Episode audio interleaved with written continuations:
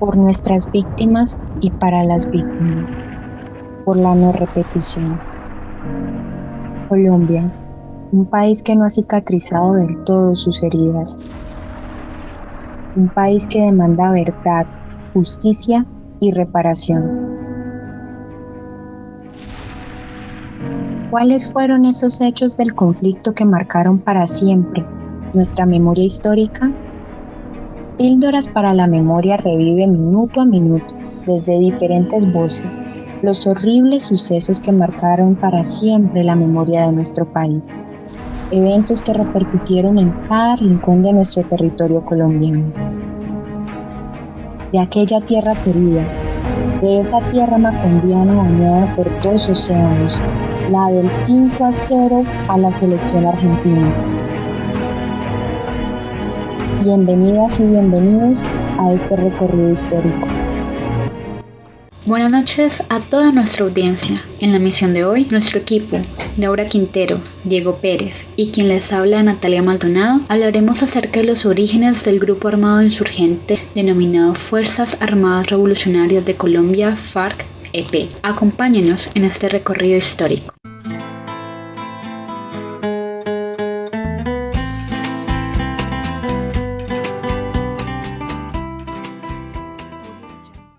La muerte de Gaitán en 1948 agravó la tensa situación política que se vivía para aquellos años, como la rivalidad partidaria y en donde los conflictos entre los propietarios de tierras y los campesinos eran cada vez más frecuentes y graves. Así, empezó a gestarse la guerrilla. Miles de hombres se agrupaban en zonas liberadas de Boyacá, Tolima, Cundinamarca, Huila, Caldas y Los Llanos, a quienes también se sumaban facciones del Partido Comunista Colombiano para derrocar al Partido Conservador en el poder. Los años comprendidos entre 1948 y 1958 se conocen dentro de la cultura y sociedad colombiana como la violencia y el periodo de acuerdo político subsiguiente como el Frente Nacional. La primera fase de la violencia fue la más cruenta, Tres cuartos de las 200.000 víctimas estimadas cayeron entre 1948 y 1953, con más de 50.000 en 1950. Los historiadores no se han puesto de acuerdo sobre las cifras y algunos hablan de más de 300.000 víctimas. Lo cierto es que para la época la población colombiana era aproximadamente de 5 millones de habitantes, cuyo 70% vivía en el campo y el 30% restante en las ciudades, lo que significa que aproximadamente el 10% de la población murió como consecuencia de la lucha patrocinada por las oligarquías liberales y conservadoras. En aquel periodo de tiempo, las FARC se van constituyendo de manera espontánea para defenderse de la violencia oficial de un gobierno conservador que, mediante la opresión, quería perpetuarse en el poder y que desatendía, oprimía y arrebataba el campo. La resistencia a organización guerrillera había cogido tanta fuerza política como militar, en especial en los llanos orientales, lo que llevó a oligarquías liberales, así como fracción del conservatismo, hicieran un pacto con el objeto de contener el potencial revolucionario que se había levantado, acudiendo para ello a la mediación de las Fuerzas Armadas, representadas por el general Rojas Pinilla, quien asume el poder en junio de 1953 bajo el lema Paz, Justicia y Libertad. Pinilla ese mismo año decretó una amnistía a la que se acogieron muchos guerrilleros, pero como algunos en el sur seguían armados, finalizando en 1953, el gobierno lanzó una ofensiva sobre la región de Tierra Adentro Cauca. Después de un mes de combates, los guerrilleros, conocedores del terreno, lograrían sobrevivir. Por los siguientes dos años, se movilizarían al sur del Tolima y allí se reagrupan.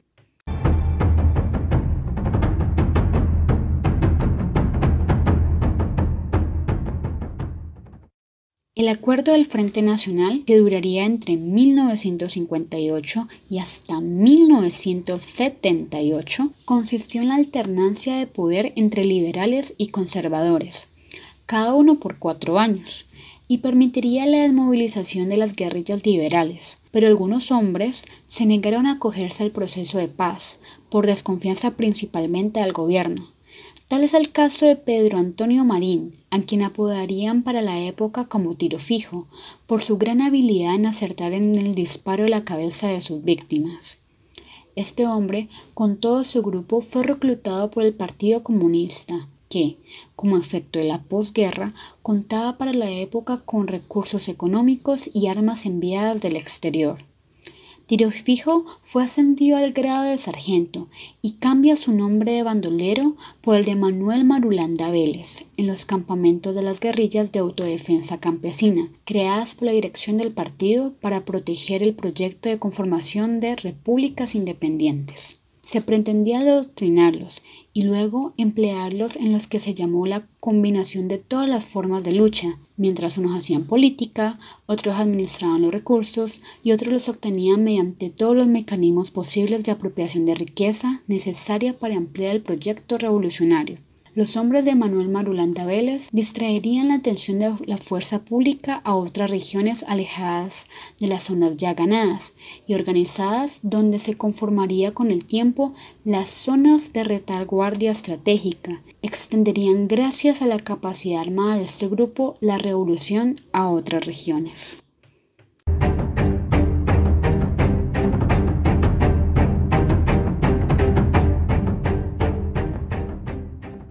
Iniciarían entonces sus actividades como Fuerzas Armadas Revolucionarias de Colombia, siguiendo las directrices de la Internacional Comunista en 1966, pues para la época la dirección del partido esperaba adoctrinar a estos hombres bajo la tutela de Jacobo Arenas, miembro del Partido Comunista Colombiano, e incrementando el reclutamiento en las zonas donde se realizaban sus actividades. Las FARC van creciendo progresivamente con la ayuda de muchos campesinos que creían en su causa e inician con cada gobierno un proceso de paz al cual les sacan provecho dependiendo de la candidez política de cada mandatario y las circunstancias sociales que envuelven el momento en que se desarrolla. Muy posteriormente, el narcotráfico terminaría por ocupar un lugar importante en la evolución de las FARC, pues genera un salto cualitativo y cuantitativo gigantesco, generándole unos recursos económicos muy formidables. El 14 de mayo de 1964 arrancó la Operación Marquetalia, un feroz combate por aire y tierra de 16.000 soldados y la asesoría de militares estadounidenses del Plan Lazo, un capítulo de la Guerra Fría en nuestra región contra las guerrillas comunistas. Marulanda ordenó que todos aquellos que por su condición física o familiar que no pudiesen enfrentar la guerra serían evacuados.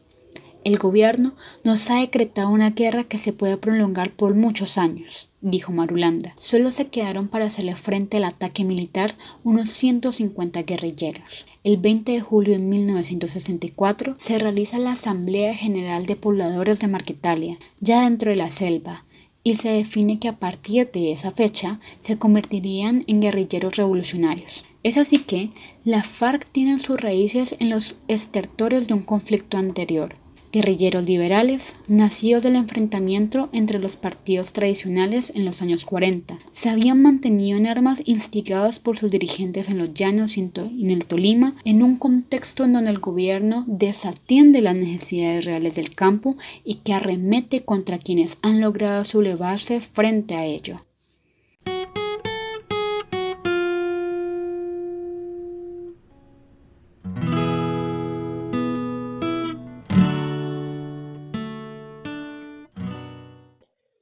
Hechos y acontecimientos. El Partido Socialista Revolucionario PSR se funda en 1924. Para julio de 1930 cambia el nombre por Partido Comunista Colombiano, dando origen formal a un partido político de izquierda en Colombia que como todo partido, movimiento comunista del mundo, pretendía llegar a la toma del poder mediante el desarrollo de una revolución político-militar. En los inicios de los años 30, los trabajadores agrícolas que llevaron a la práctica la consigna comunista de toma revolucionaria de la tierra, ocupando los latifundios y estableciendo colonizaciones en varios departamentos del país, emplearon la autodefensa para apoyar en ellas sus conquistas. Estas organizaciones autodefensivas combinaban en forma excelente tres frentes de lucha, el de la defensa contra la agresión, empleando las armas si era necesario, el de la solidaridad y el de la búsqueda de una solución legal. El concepto autodefensa campesina es en la práctica el empleo de las armas para invadir y conquistar tierras, realizar saqueos y defender a sus asociados, los miembros del Partido Comunista, de cualquier acción y represión del Estado o particulares. Pasarán tres décadas para que el brazo armado del partido dé paso al surgimiento de una guerrilla móvil que denominaron Fuerzas Armadas Revolucionarias Colombianas, FARC.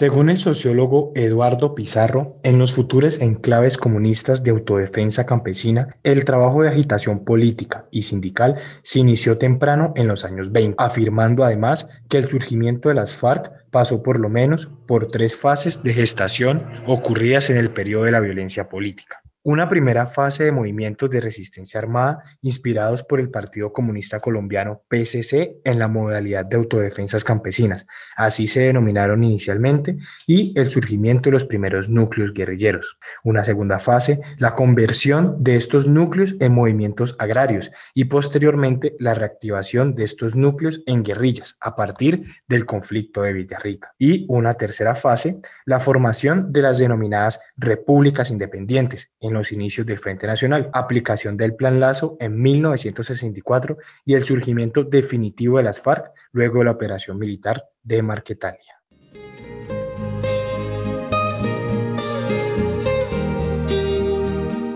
El Plan Lazo, Latin America Security Operation, dio inicio el 18 de mayo de 1964 con una operación militar contra Marquetalia con un importante contingente bajo el mando del coronel Hernando Currea Cubides, comandante de la Sexta Brigada con sede en Ibagué. Este dispuso de la totalidad de los helicópteros con que contaban en ese entonces las Fuerzas Armadas, de compañías del ejército especializadas en la lucha de contrainsurgencia, de grupos de inteligencia y localización formados en la Escuela de Lanceros de Tolemaida y finalmente de aviones de combate T-33 y tres batallones para asegurar toda el área. Un descomunal esfuerzo militar.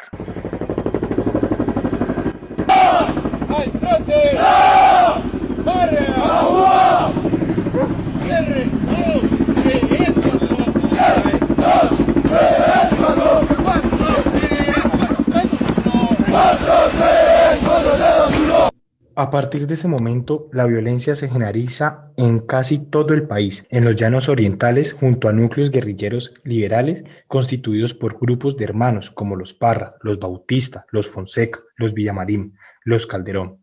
También emergen figuras individuales y violentas como Eliseo Velázquez, Franco Izaza, Guadalupe Salcedo. El Partido Comunista logró instalar sus propios grupos de autodefensas en Biotá y en el sur del Tolima, en Chaparral. En cuatro años de violencia, estos núcleos guerrilleros comunistas crecen y aumentan en su control territorial y dominio por la fuerza de grandes masas, a las que se organizan políticamente, se distribuyen tierras y establecen mecanismos productivos que dan soporte a la estructura armada. En lo político, se muestran como abanderados de reivindicaciones con un profundo contenido social.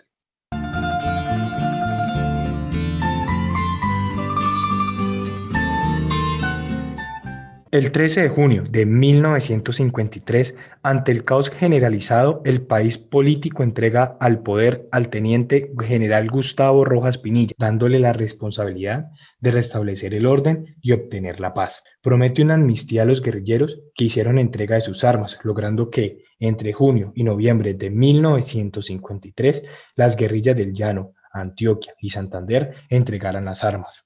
Las guerrillas comunistas de Cundinamarca, Tolima, Santander, Antioquia y el Huila se niegan a entregar sus armas, continuando con su proceso de crecimiento y consolidación, captando o sometiendo por la fuerza guerrillas liberales cercanas a su área de influencia. Las repúblicas independientes consistieron en, con el establecimiento del Frente Nacional, estos movimientos agrarios aprovechan los planes de rehabilitación y los decretos de reincorporación de los alzados en armas a la vida civil. Los guerrilleros del Sumapaz, por ejemplo, aparentemente suspendieron sus acciones militares sin hacer entrega de las armas, conservaron sus estructuras organizativas basadas en comités de autodefensa con las que conforman áreas base o de acumulación de fuerza, desde las que lanzan grupos que ejecutan un proceso de expansión a nuevas zonas, combinando todas las formas de lucha, por lo que para 1964 el gobierno decide atacar estas áreas base.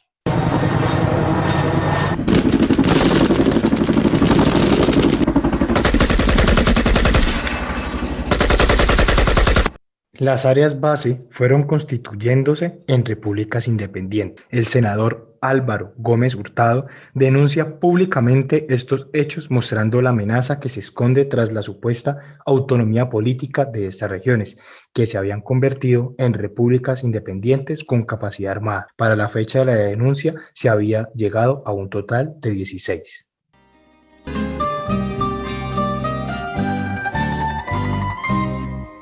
Según las mismas FARC, en estas zonas agrarias, el Partido Comunista y su brazo armado conformaban una estructura organizativa propia con formas de autogestión, manteniendo su carácter defensivo armado. Por razones de imagen y propaganda, las FARC afirman el, 27 de mayo de 1964 en Marquetalia nació en Colombia la organización guerrillera Fuerzas Armadas Revolucionarias de Colombia FARC, pero dos años más tarde, el 5 de mayo de 1966, en la segunda conferencia del Bloque Sur, cuando se oficializa la conformación de las Fuerzas Armadas Revolucionarias de Colombia, señalando en la parte final de su declaración política lo siguiente, frente a todo lo anterior, los destacados destacamentos guerrilleros del Bloque Sur nos hemos unido en esta conferencia y constituido las Fuerzas Revolucionarias de Colombia, FARC, que iniciarán una nueva etapa de lucha y de unidad con todos los revolucionarios de nuestro país, con todos los obreros, campesinos, estudiantes e intelectuales, con todo nuestro pueblo, para impulsar la lucha de las grandes masas hacia la insurrección popular y la toma del poder para el pueblo.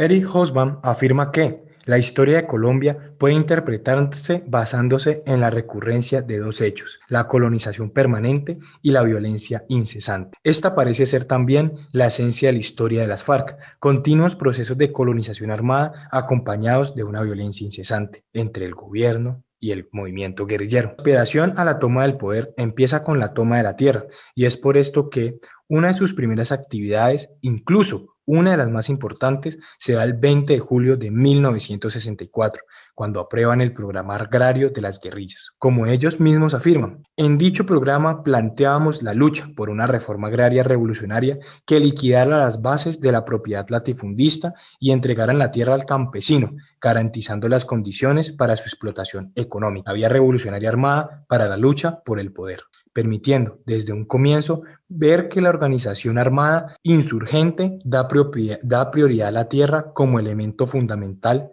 de su lucha. En la séptima conferencia realizada entre el 4 y el 14 de mayo de 1982 en la Uribe Meta, deciden llamarse Ejército del Pueblo, FARC-EP, aprovechando el ambiente generado en Centroamérica, específicamente Nicaragua y El Salvador, y lo calificado como un repunte de las luchas populares. Llevan a las FARC a buscar crear una sólida organización guerrillera con una estrategia política y militar dirigida hacia la toma del poder, lo que significaba un profundo replanteamiento en la acción militar. Por primera vez, se planteaban dejar de ser guerrilla para buscar una concepción operacional y estratégica que les permita ser ejército revolucionario lo que marcó un reajuste de todos sus mecanismos de dirección y mando. Además, se trazaron cinco metas para los siguientes años. Primero, crecimiento político. Segundo, crecimiento organizacional. Tercero, acciones ofensivas militares. Cuarto, crecimiento económico. Y quinto, acciones publicitarias para la organización.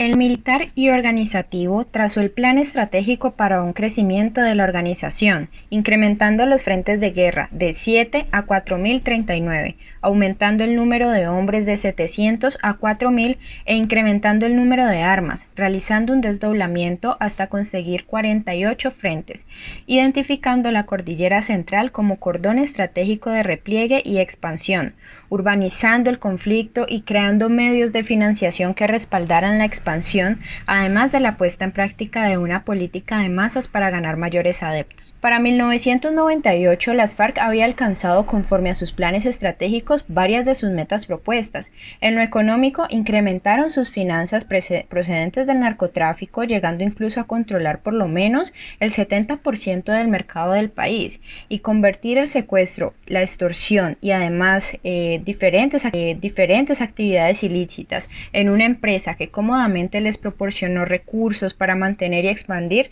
su lucha armada. En lo militar, crecer hasta el punto de tener cerca de 70 frentes ubicados en los principales puntos geoestratégicos del territorio nacional, sumando más de 15.000 hombres y muchas más armas, simpatizantes y colaboradores en una cifra totalmente desconocida y que son fundamentales en la logística y en la inteligencia. Este crecimiento militar les permitió, mediante acciones ofensivas masivas, mitigar ataques de la fuerza pública en una de las dimensiones no alcanzadas, en la toma, en la toma, ataques y destrucción de pueblos, consiguiendo así que efectos psicológicos y políticos fueran transitorios y pues de mucha atención de la opinión pública nacional y por supuesto extranjera. En la actualidad no se puede hablar de las FARC sin necesariamente pensar en el expresidente de Colombia Álvaro Uribe Vélez, Ahora, es necesario pensar en él, pues esta organización experimentó por primera vez en su historia un declive en el crecimiento numérico, la pérdida del control territorial y disminución considerable de sus cuantiosos ingresos de dinero y lo que es peor para cualquier organización que se haga llamar marxista-leninista que pretenda lograr la toma del poder y es el deterioro de su imagen internacional. Por culpa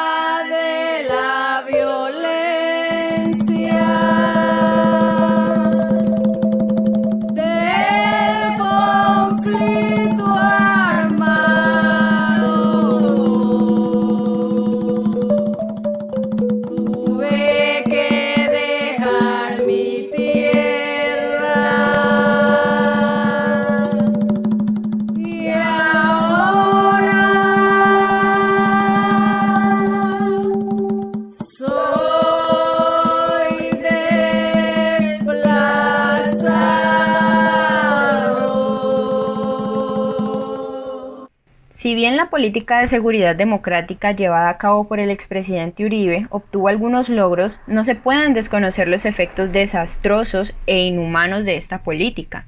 Y es que aquí en Píldoras para la Memoria recordaremos algunos de ellos. Primero, en los dos últimos años de mandato aumentó la violencia homicida, en particular en el año 2009 cuando hubo 17.717 casos, siendo así que en el 2008 hubo 15.250. Segundo, violaciones a los derechos humanos. Los falsos positivos, la paramilitarización del DAS, las interceptaciones sin orden judicial y el crecimiento del desplazamiento forzado eh, los cuales desde luego no fueron el resultado de una política institucional, se convirtieron en los puntos más fuertes de la seguridad democrática. Tercero, faltó una política de seguridad ciudadana lo cual se reflejó en el aumento considerable de los delitos que afectaron a los ciudadanos en las calles. Tal fue el caso del hurto a, personas que creció en un 79%, a residencias que creció en un 13%, a comercios que creció en un 21%. De acuerdo con medicina legal, también crecieron las lesiones personales en un 26%, la violencia sexual casi en un 48%, la violencia intrafamiliar en un 45% y las lesiones en accidentes de tránsito por un 24%. Cuarto, se deterioró la seguridad ciudadana en las principales calles del país. La seguridad ciudadana que desde el año 2003 venía mejorando, en particular en lo que tiene que ver con la reducción de violencia homicida, desmejoró en los dos últimos años, es decir, 2008 y 2009, con la multiplicación de grupos de delincuentes organizados denominados grupos emergentes, que aparecieron tras la desmovilización de los paramilitares en el 2003 y 2004, y también se incrementó la extradición a Estados Unidos de algunos jefes paramilitares para ser eh, enjuiciados por narcotráfico. Por culpa de la violencia, del conflicto armado,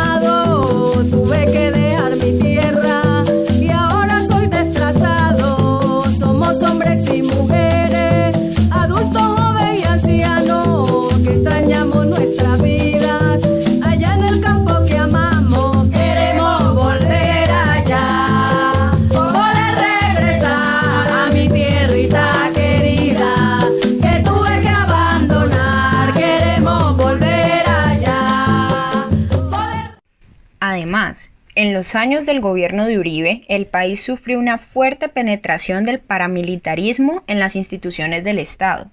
Por otra parte, con respecto al proceso de desmovilización de los paramilitares, en cifras, de los más de 10.000 desmovilizados, 4.000 no entregaron armas. Y a esto se le suma la tragedia de las ejecuciones extrajudiciales o los falsos positivos, los cuales según reportes de la Defensoría del Pueblo y organizaciones de derechos humanos estiman que fueron más de 4.000 personas en este periodo de tiempo. A partir del sistema de información de la Fundación Paz y Reconciliación, se registraron alrededor de 50.000 desapariciones forzadas, 117.000 homicidios, 967 masacres, 56.000 amenazas, 3.520 torturas en el periodo de tiempo entre el 2002 y el 2010, lo cual denota que los componentes de la política de seguridad democrática del expresidente Uribe violaron de todas las formas posibles los derechos humanos, dejando a la fecha implicaciones negativas y totalmente desastrosas para la historia de nuestro país.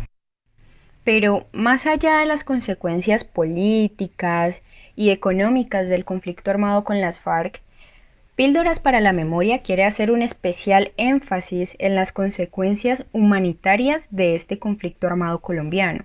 Mientras las partes en conflicto adelantan los enfrentamientos armados en zonas rurales, la población que habita estas áreas vive en permanente peligro y está expuesta a violaciones de derechos humanos como homicidios, ataques a personas protegidas por el derecho internacional humanitario, desapariciones forzadas, violencia sexual, toma de rehenes, reclutamiento forzado, malos tratos físicos y psicológicos y desplazamiento forzado, por supuesto.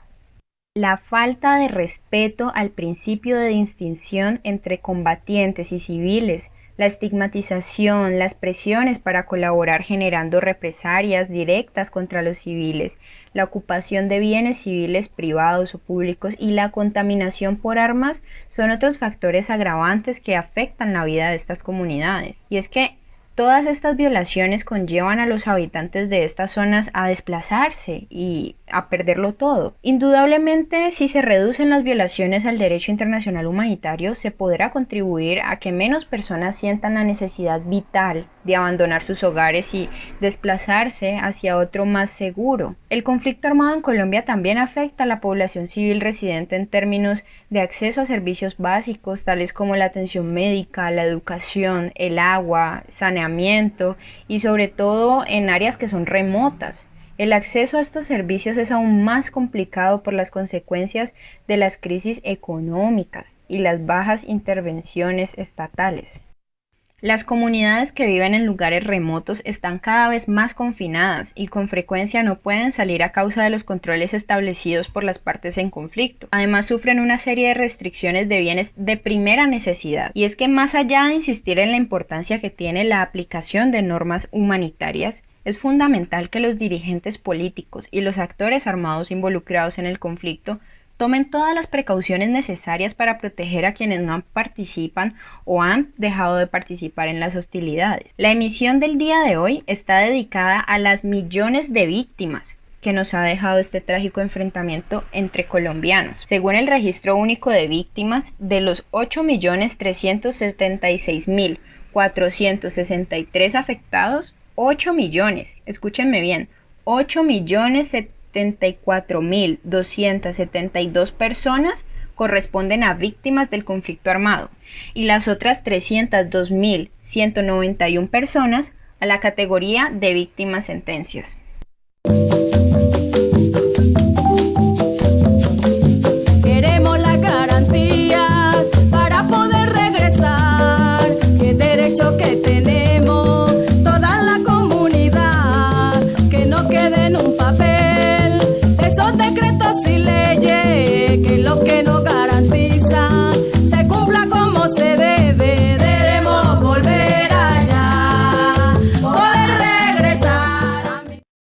Millones de sueños y tal vez muchas ilusiones que fueron arrebatadas por el fuego cruzado a tal vez muchos inocentes de una guerra que la crean unos, pero que la luchan otros. El horror del conflicto armado colombiano solo deja la esperanza de la no repetición. Nos deja un mensaje claro de que la guerra solo nos ha traído dolor y sangre en un país que vive en constante luto. Queremos hacer la siguiente reflexión. ¿Hay algo positivo de esta guerra? ¿Realmente somos conscientes de quienes se han beneficiado por años de este conflicto? Hoy nos encontramos en una etapa de posconflicto gracias al proceso de paz que se llevó a cabo dentro del gobierno de Juan Manuel Santos en el 2016, pero esa ya es otra historia dedicado a las millones de víctimas que nos dejó el conflicto armado entre el gobierno colombiano y la guerrilla de las FARC-EP. mi tierrita querida, quisiera volver allá, Bueno, esto ha sido todo por hoy. Muchas gracias a todos nuestros oyentes por su especial atención y nos veremos pronto. No olviden seguirnos en nuestra página de Instagram arroba píldoras-memoria y estar pendientes de nuestro contenido. Nuestro equipo, Laure Quintero, Natalia Maldonado y quienes hablan, Diego Pérez, les deseamos un feliz inicio de semana. Hasta la próxima.